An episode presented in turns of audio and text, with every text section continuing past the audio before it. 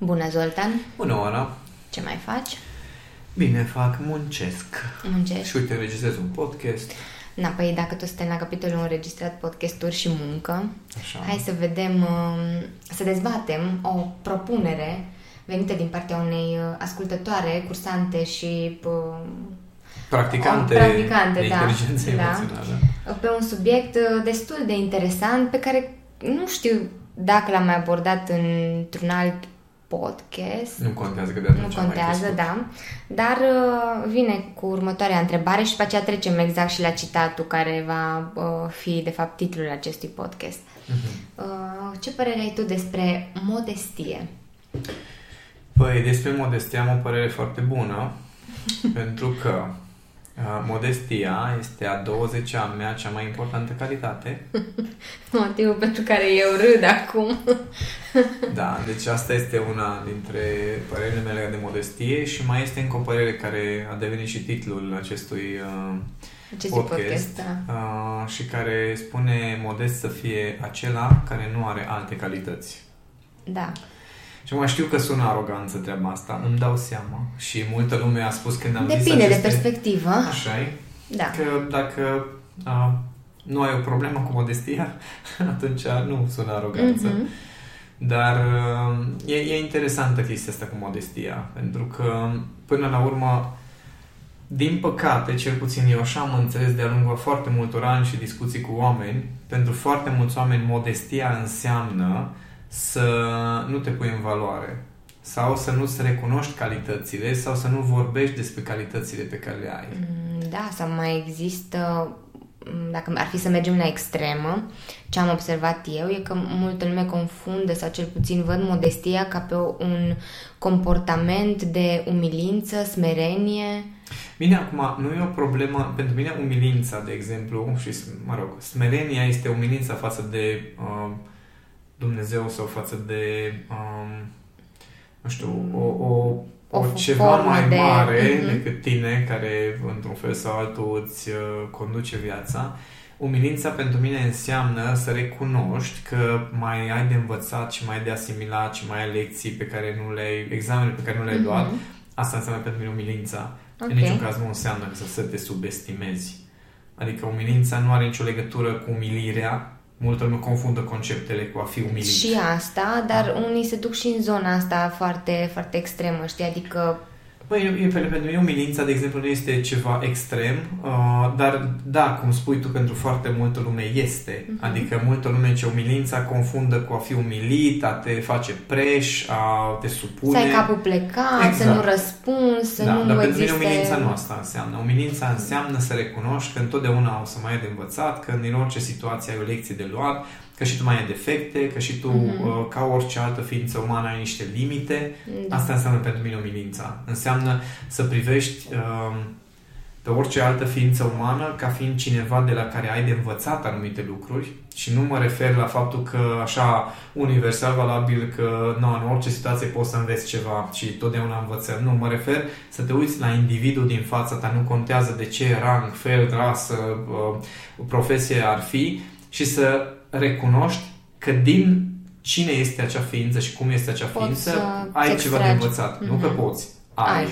Okay. Da? Adică nu este o chestie opțională, nu este o chestie care este meritul tău, ci din contră, fiecare ființă umană, oricine din jurul tău poate să-ți aducă aminte de infinitatea potențialului uman și infinitatea limitelor tale în același timp. Așa e, dar sunt cazuri în care chestia asta să privești omul respectiv ca o persoană de la care ai ce să înveți și să iei ceva de acolo. E ca și cum cel care ar face asta și-ar coborî standardele sau s-ar coborî la nivelul acelei persoane, pentru că de foarte multe ori lumea gândește în felul ăsta. Asta înseamnă aroganța pentru mine, asta înseamnă lipsă de umilință. Doar că voiam să punctăm și aspectul ăsta, că e important în tot procesul. Da, dar îți dau un exemplu.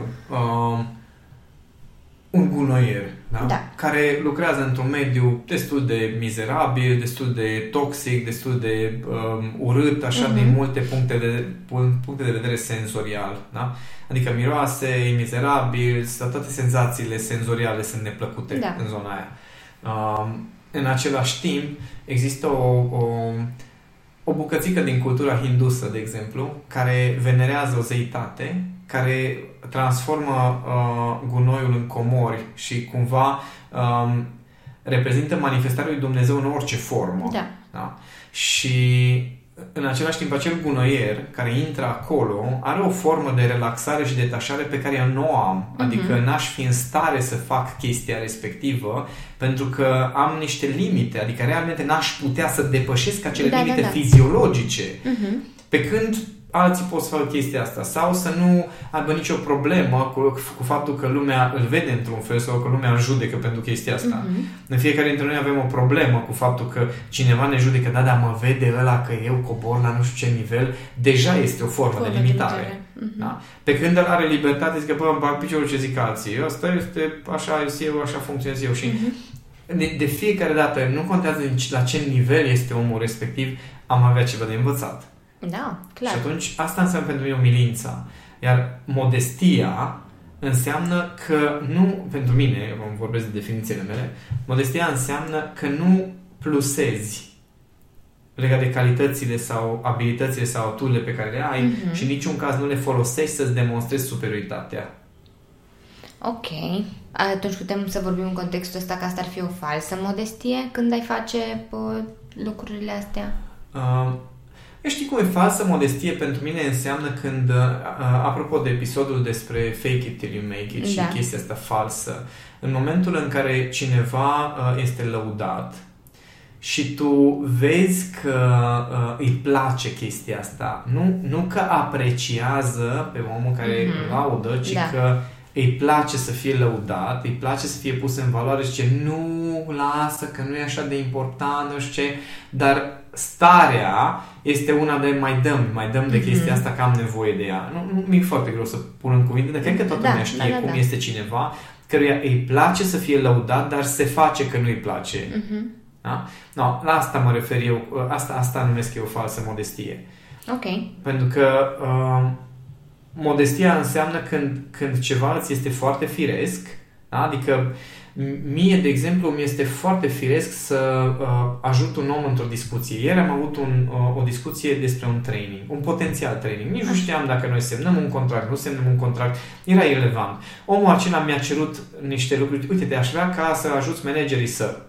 Și am spus, numai puțin, stai să te întreb ceva. Și a fost o fel de consultanță, coaching de 10-15 minute în care eu i-am dat soluție mură în gură la omul ăla. Nu știam dacă voi semna un training sau nu și omul ceva, îți mulțumesc foarte, aprecia enorm de unde starea lui de apreciere era foarte mare pentru că eu rezolvasem o problemă reală prin discuția aceea.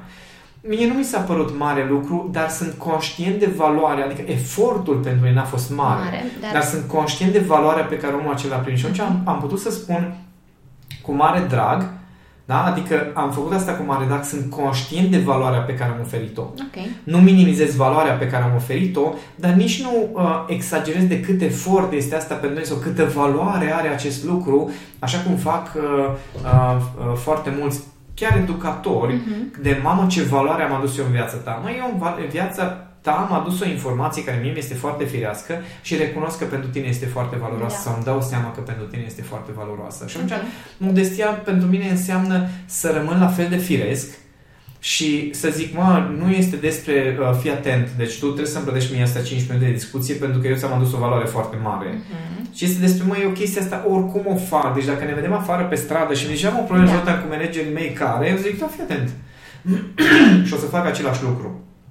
Adică modestia pentru mine e mână-mână sau e rudă cumva cu autenticitatea. Okay. Nu trebuie să plusezi, nu ne subestimăm, adică nici nu zic, a, nu, că e nimic ca toată ce ți-am făcut. Nu, frate, a fost 15 minute din timpul meu și da, ți-a adus o valoare în viață. Dar nu simt nevoia nici să mă lauzi, nici să mă apreciez, nu simt nevoia nici să o remunerez, nici să existe un schimb neapărat de ceva. Da. Și atunci modestia pentru mine merge mână-mână cu autenticitatea, merge mână-mână cu umilința, adică inclusiv acolo recunosc că mai probabil sunt o grămadă de informații pe care încă puteam să le dau sau puteam să spun niște lucruri mai bine.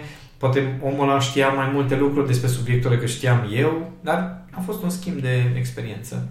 Cred că mai grea e acceptarea că putem să învățăm și de la alții, nu doar noi prin propriile forțe sau prin propriul antrenament facem asta. Și e foarte greu în poziția de expert să faci chestia asta. Da, mai ales când ai ajuns la un anumit nivel și tu nu poți să accepti, știi că ai lucruri de învățat și de la alții care poate nu sunt la același nivel cu tine sau poate că sunt dintr-un alt domeniu. De foarte multe ori ne raportăm la statutul ăsta social pe care îl avem. Social, financiar, de profesional, da. Dar și desconsiderăm cu mare ușurință anumite profesii care nu sunt atât de bine plătite, că până la urmă, deși, dacă stăm să ne gândim că multă lume nu știe, ai dat exemplu gunoierului. Da. Păi, un gunoier câștigă destul de bine pentru că are tot felul de sporuri. Nu știu exact. Astăzi am aflat de cineva care are o poziție, nu pot să spun de ce nu este o chestie relativ, adică destul de confidențială, așa, dar am aflat de cineva care are o pensie de 30.000 de lei. Da.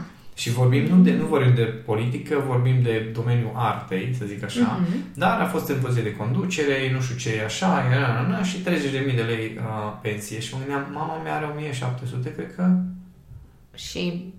Da? Și a muncit o viață întreagă și a muncit. Deci nu a stat să ocupe o poziție, ci a muncit.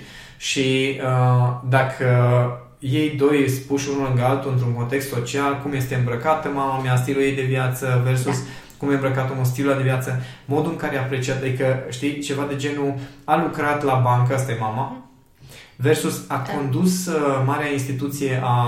Nu știu cui, Statutul e foarte diferit. Da. Și avem tendința să evaluăm oamenii pe baza realizărilor, în ghilimele, a ce au făcut, deși unul poate că a făcut munca în locul a nu știu câți oameni și a ajutat poate sute sau mii de oameni, cum e, de exemplu, un profesor la o școală. Da? Care, după care nu rămân table comemorative și statui și alte. Statui. Versus cineva care toată viața lui s-a folosit de niște oameni ca să mențină o poziție și să ajungă acolo și să învârtă și să construiască relații de care s-a folosit toată viața lui. Știi? Adică nu se compară rezultatele, realizările și procesul prin care a trecut fiecare, ci pur și simplu imaginea care se pune acolo. Și aici se duce și modestia, și umilința, și smerenia, și autenticitatea, deci toate se duc. Toate se duc. Și atunci ar fi foarte important să începem să evaluăm acele lucruri care sunt... De fapt, fiecare ar fi bine să evalueze pe ceilalți sau să-și evalueze viața pe cine vrea, conform cu propriul sistem de valori. Pentru că cred că și aici ce înseamnă modestia pentru fiecare este diferit. Da, definim o diferit. Interpretează, și acționează sau au comportamentul în funcție de valorile lor. În momentul în care eu am urcat prima dată pe scenă și am zis sunt bun în ceea ce fac, instant am avut feedback-ul, nu crezi totuși că ar trebui să fii mai modest, să nu te lauzi așa. Și am zis, ok, zi-mi ce ar trebui să spun în condițiile în care am 10.000, literalmente 10.000 de formulare de feedback de la oameni care au participat la evenimentele mele, care spun că notele pe care le au în toate aspectele sunt de 8, 9 și 10 și sunt din 10.000 poate sunt câteva sute sau cred că 10 mai degrabă care spun că ceva n-a fost bine acolo. Și atunci eu ce ar trebui să spun? Că e așa și așa? Sau ar trebui să spun că conform cu ce spun oamenii, notele mele sunt 8, 9 și 10. Adică nu pot să spun că sunt bun, că sună laudă, dar dacă spun că, știi, sunt mediocru, de fapt nu este adevărată chestia asta. Dacă spun că nu sunt bun, e o minciună de-a dreptul. Și atunci ce ar trebui să spui când chiar ai niște abilități, chiar știi niște lucruri?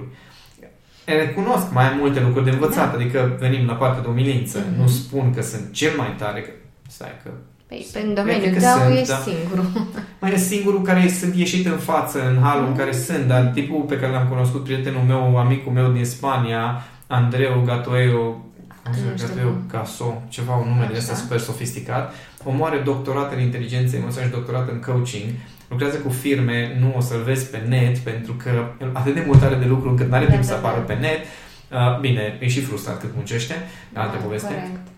Dar omul știe foarte mult, că eu plec capul și zic, deci cât știi tu din practica asta, nu știu când o să știu, că constant înveți și te dezvolți.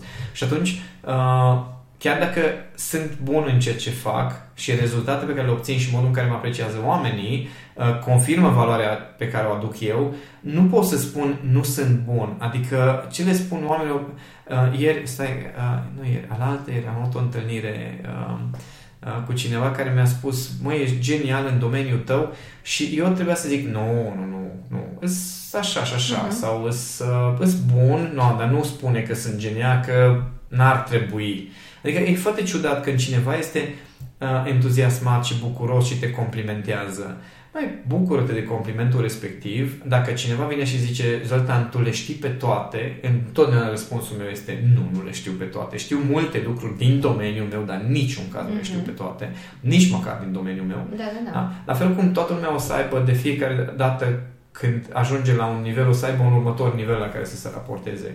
Obișnuiesc să spun că oricât de bun ai fi în absolut orice domeniu, o să vină în curând cineva care o să fie mai bun decât tine. Păi da, și uite, drept dovadă că îți ziceai și de chestia asta, că mereu ești deschis, și știi că poți să înveți și mai multe și de la alte persoane. Faptul că tu de fiecare dată când facem noi ceva nou, nu vii și spui: asta știu, deja putem să creăm produsul, să-l facem. Adică la tine e un constant research și o constantă îmbunătățire a informațiilor pe care tu le ai cu ceea ce e nou pe... în domeniul respectiv. Da, ieri aveam discuția despre proiectul cu bărbații, despre Masculinity Guild, și acolo am un curs de masculinitate pe care l-am susținut de 3 ori live, după care sunt înregistrările de la 3-a ediție, care a fost acum 2 ani, cred că a fost ultima ediție, sau un an jumate, ceva de genul ăsta. Și ieri discutam că mi-ar plăcea să refilmez, pentru că între timp am învățat foarte multe lucruri. Da. Adică nu spun că ceea ce am spus nu este adevărat, dar experiența pe care am avut-o de lucru cu bărbații, de lucru cu oamenii, modul în care am evoluat și în ultimii 2 ani relația mea de cuplu, am multe chestii de adăugat. Eu știu în momentul în care susțin un curs că acele informații sunt valabile, rămân valabile, de nu înseamnă că nu mai pot să adaug o grămadă de informații noi peste o jumătate de an, un an sau 2 ani. Sau cum e Back to Yourself. Cursul respectiv a fost creat în 2015, în 2015 am început cursurile, acum 5 ani, 2017. 16, cred că sunt 6 ani. 5-6 ani, da? A fost creat. Dar informațiile rămân valabile, exercițiile rămân valabile, dar workshop-urile pe care le susțin lunar în comunitate sunt menite tocmai ca să mai aducă informații noi, unelte noi. Am tot adăugat alte elemente, am susținut webinare despre fiecare model de auto-coaching, am adăugat acele înregistrări pe platformă, tocmai pentru că știu că oricât de bun sunt într-un moment, după ce mai trec printr-un pic de experiență, am ce să mai adaug, am nuanțe noi, am informații noi, nu neapărat sunt diferite sau opuse, dar sunt nuanțe sau sunt alte aplicații pe care pot să le adaug. Da, zi-mi un pic de ce ziceai la început că modestia este... A 20-a mai cea importantă calitate. Asta este o glumă și... ca să înțeleagă oamenii contextul. Da, inclusiv partea asta cu modest să fie acela care n-are alte calități. Nu eu le-am inventat astea, și eu le-am auzit la rândul meu.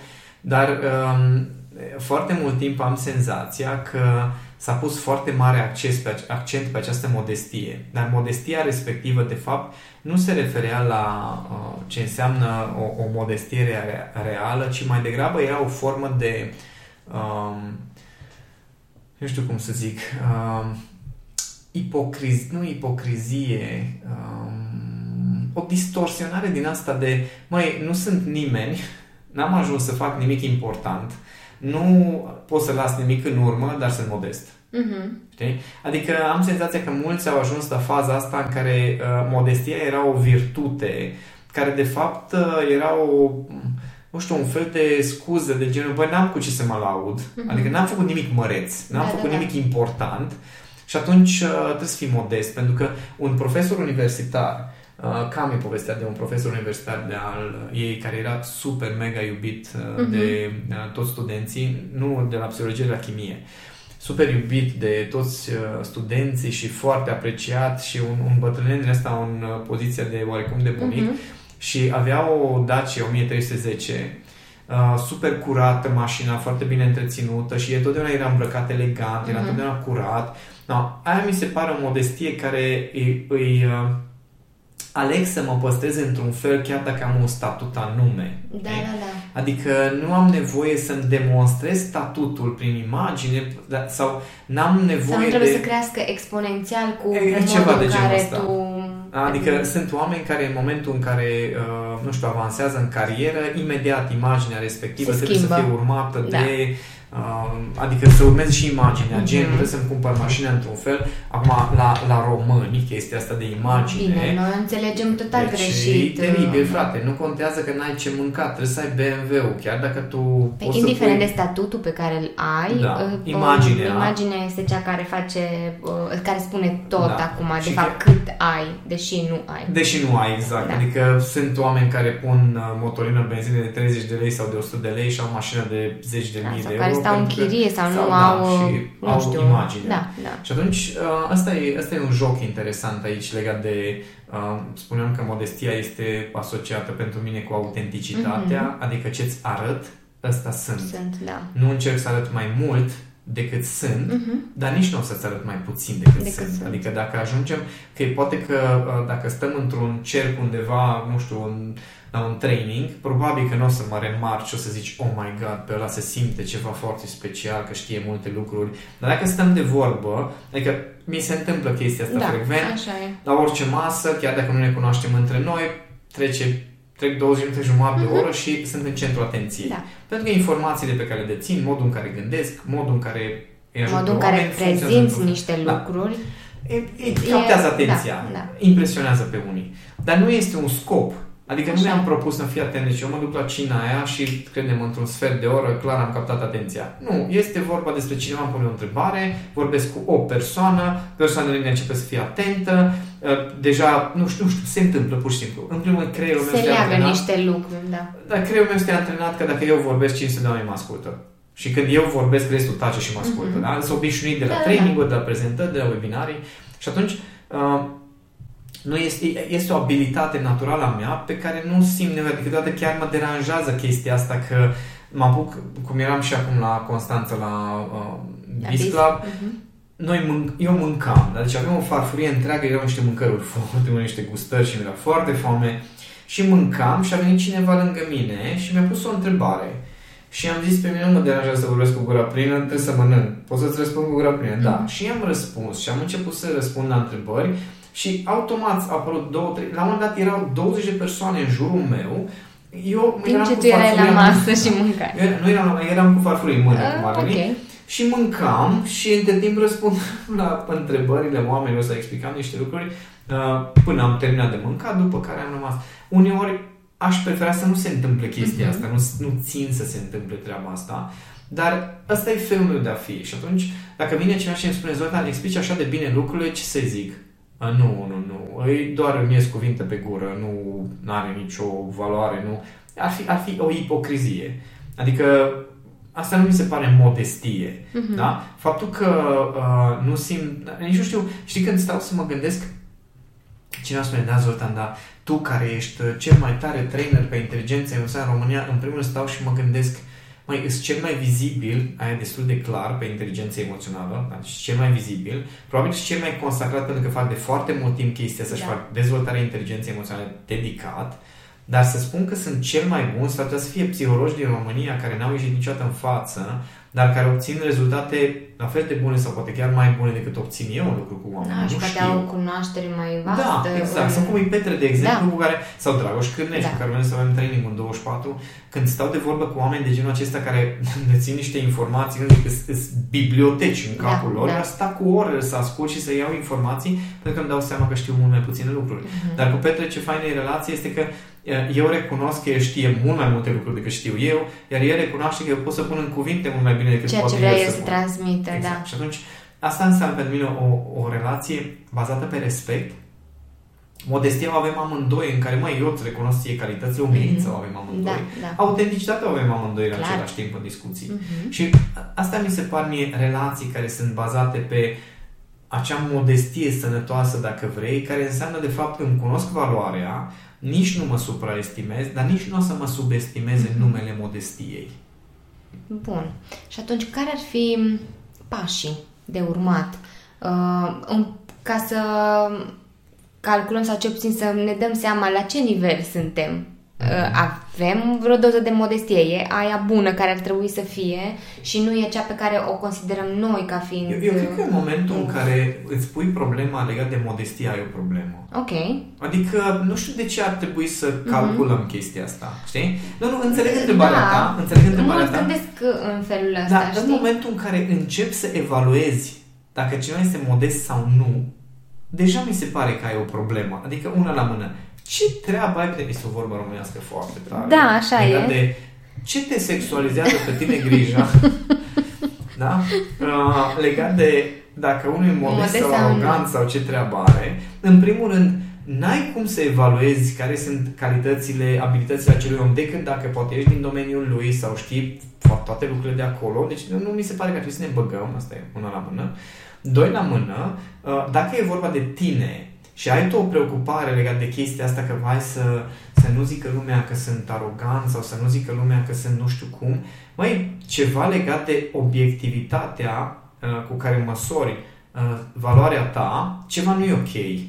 Pentru că de ce ar trebui să-ți faci griji legat de oamenii ce zic de modestia sau aroganța ta? Că treaba ta este să măsori valoarea pe care o duci în viața oamenilor. Asta înseamnă stima de sine. Da? Da. Adică eu stau să mă gândesc și te întreb pe tine, Oana, tu te înțelegi cu mine? Și tu să-mi zici, bă, mă înțeleg în contextele alea, bă, dacă vine vorba de contextul ăla nu ne înțelegem. Și să zic, ok, putem să reglăm chestia asta? Da, putem. Nu este despre modestie sau nemodestie. Sau vin la tine și te întreb, Oana, te-am ajutat cu ce ți-am spus? Da, m-ai ajutat. Super! Nu este despre modestie sau nemodestie. Așa e, doar că unii privesc treaba asta... sau o pun pe ca și cum ar fi, cum să zic, un element prin care evaluează un om. Sau chestia asta face parte din valorilor sau din principiile lor, știi, că trebuie să fii modest. Practic și în educația pe care o primim. Da, da, trebuie să fii modest, trebuie să ai capul plecat, trebuie să fii așa, trebuie să fii așa. Da, vezi cum se leagă una de alta. Trebuie să fii modest, capul plecat. Trebuie să fii modest, să nu te lauzi. Da. Dar eu când spun că sunt bun în ceea ce fac, mă laud sau nu mă laud? Ce înseamnă să te lauzi? Și aici e o chestie relativă, știi? Că din punctul unora de vedere asta e laudă, clar, te laud. Cum adică tu te evaluezi în forma asta, știi? Dacă tu mă întrebi pe mine, Zoltan, tu ești bun în ceea ce faci? Eu ce ar trebui să zic? Păi nu știu, întreabă în clienții, nu mă întreabă pe mine. Păi stai un pic, i-am întrebat eu. I-am întrebat alții. Și am ajuns la concluzia că da, ceea ce odată livrez ceea ce promit, doi la mână, oamenii obțin rezultate, că mai am câte un conflict, poate câte un client sau câte o persoană. Doamne ajută, n-am cum să-i mulțumesc pe toți, n-am cum să mă împac cu toți. Adică da, am clienți cu care am avut conflict și cu care ne-am despărțit cu ok, hai să nu mai vorbim, rămânem prieteni, dar nu este cazul să discutăm mai departe. Pentru că nu am cum să mă potrivesc cu stilul tuturor, n-am cum să...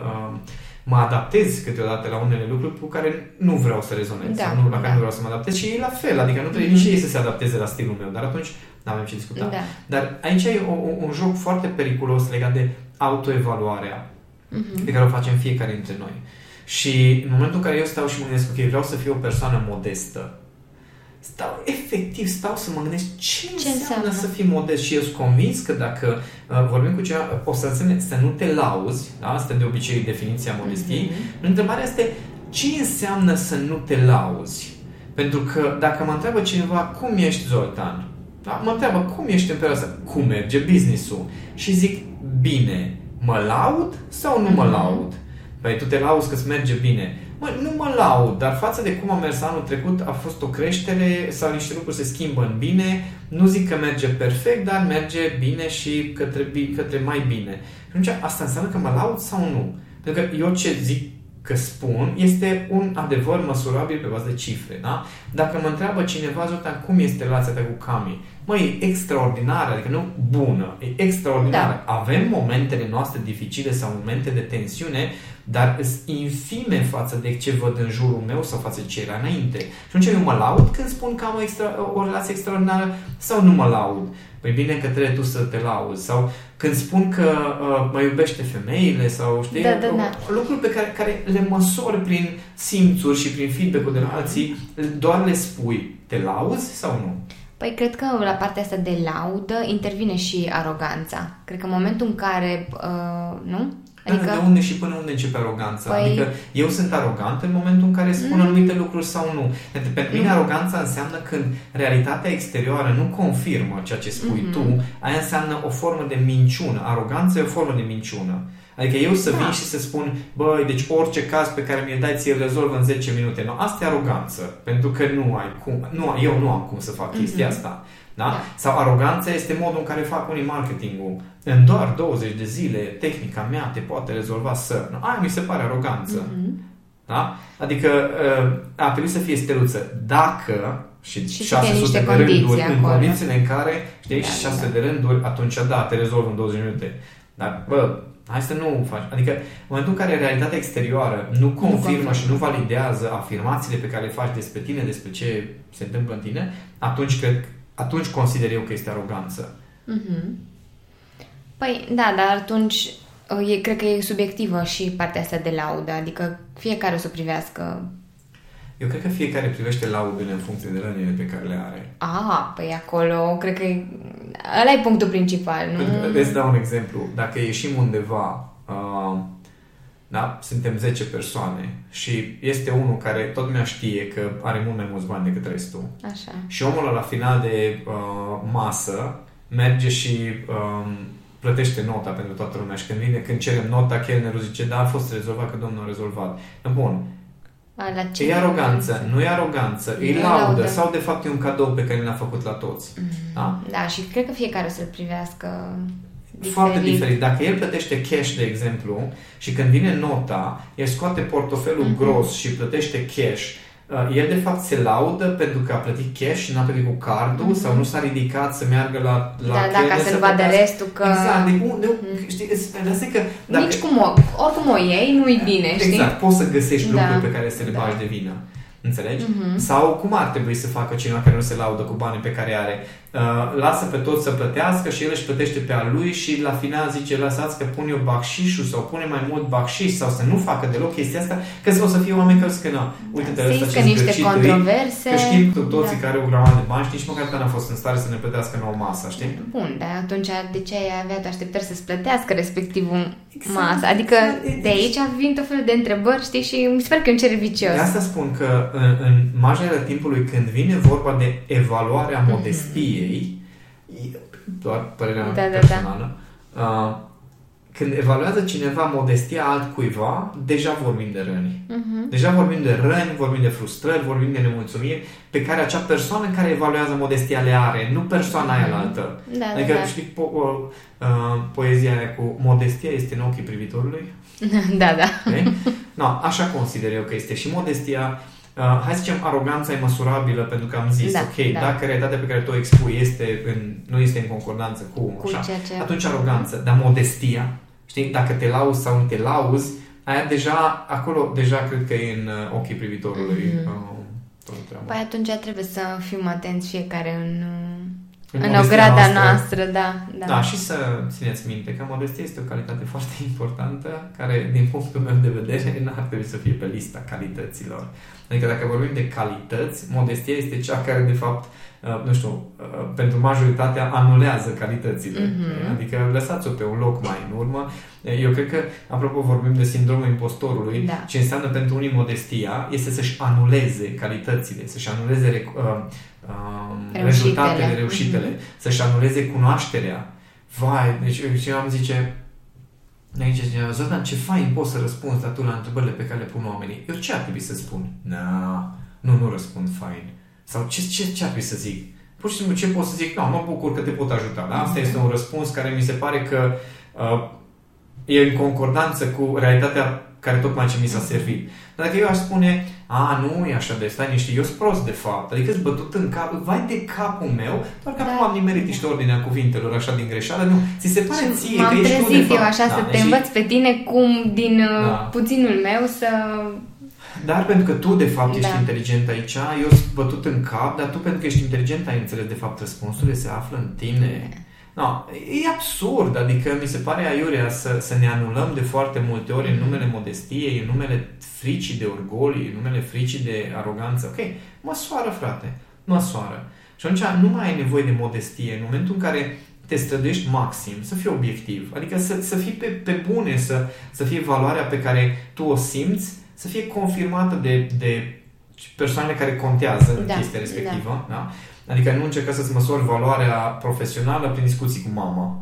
N-ai nicio șansă. Mm-hmm. Adică dacă mama e expertă în domeniul tău. Da? Să nu încerca să îți măsori aspirațiile foarte mari cu amici, prieteni de-ai tăi care singura lor aspirație este să meargă la jocul de noroc sau să fie constant pe terase. Da? Și atunci ai grijă cu cine te măsori, dar măsoară, frate, și atunci nu mai ai nevoie de modestie, nu mai trebuie să te temi de orgoliu și de aroganță, pentru că măsori în mod constant și evaluezi în mod constant conform cu propriile tale standarde, conform cu standardele celor din jurul tău, ale industriei, ale meseriei pe care o ai, și atunci în mod constant poți să evaluezi. Da, măi, nu sunt perfect, dar sunt într-un proces. Da. Unul dintre bărbații din cursul de masculinitate a pus un citat recent, a făcut o împărtășire foarte faină și era, deci nu mai știu exact cum sună, dar e ceva de genul pădurea ar fi un loc foarte foarte tăcut dacă ar cânta doar pasărea care cântă cel mai bine. Mm-hmm. Da. No, și aici e chestia cu modestie, valoare, ok, fiecare dintre noi avem de adus ceva în contextul ăsta. Nu trebuie să fii perfect. Nu contează, da. Nu trebuie să fii perfect. Creează tot... Exact. Noi îl creăm întreg. Mm-hmm. Adică nu e ca și cum dacă cineva nu este la nivelul cunoașterii mele, în inteligența emoțională, la nivelul expertizei mele, n-ar trebui să mai vorbească cu nimeni altcineva, pentru că până citești toate cărțile care am citit și faci toate cursurile și ai miile de ore de experiență, n-are rost să vorbești. Mm-hmm. Da? Sau dacă eu nu sunt la nivelul lui Anthony Robbins sau lui John Maxwell, n-ar trebui să urc pe scenă, pentru că nu ești la nivelul ăla. Evident că e nevoie să verifici valoarea pe care o aduci, adică nu urca pe scenă că toată lumea zice că, sau că toată lumea care îți gustă mâncarea zice, lipsește ceva, știi? Nu-ți deschide restaurant. Da. Dar în același timp poți să tot gătești și poți să tot testezi până cineva zice, deci chestia asta e excepțională, bun, asta poți să mă dau și la alții, să văd cum ies și poți să-ți dezvolți abilitățile. Și să poți să îmbunătățești pe parcurs și să ajungi acolo unde ți-ai propus. Și atunci nu este despre modestie, este despre evaluare obiectivă, despre măsurare continuă, despre dezvoltarea ta continuă și despre recunoașterea valorii pe care o oferi. Super!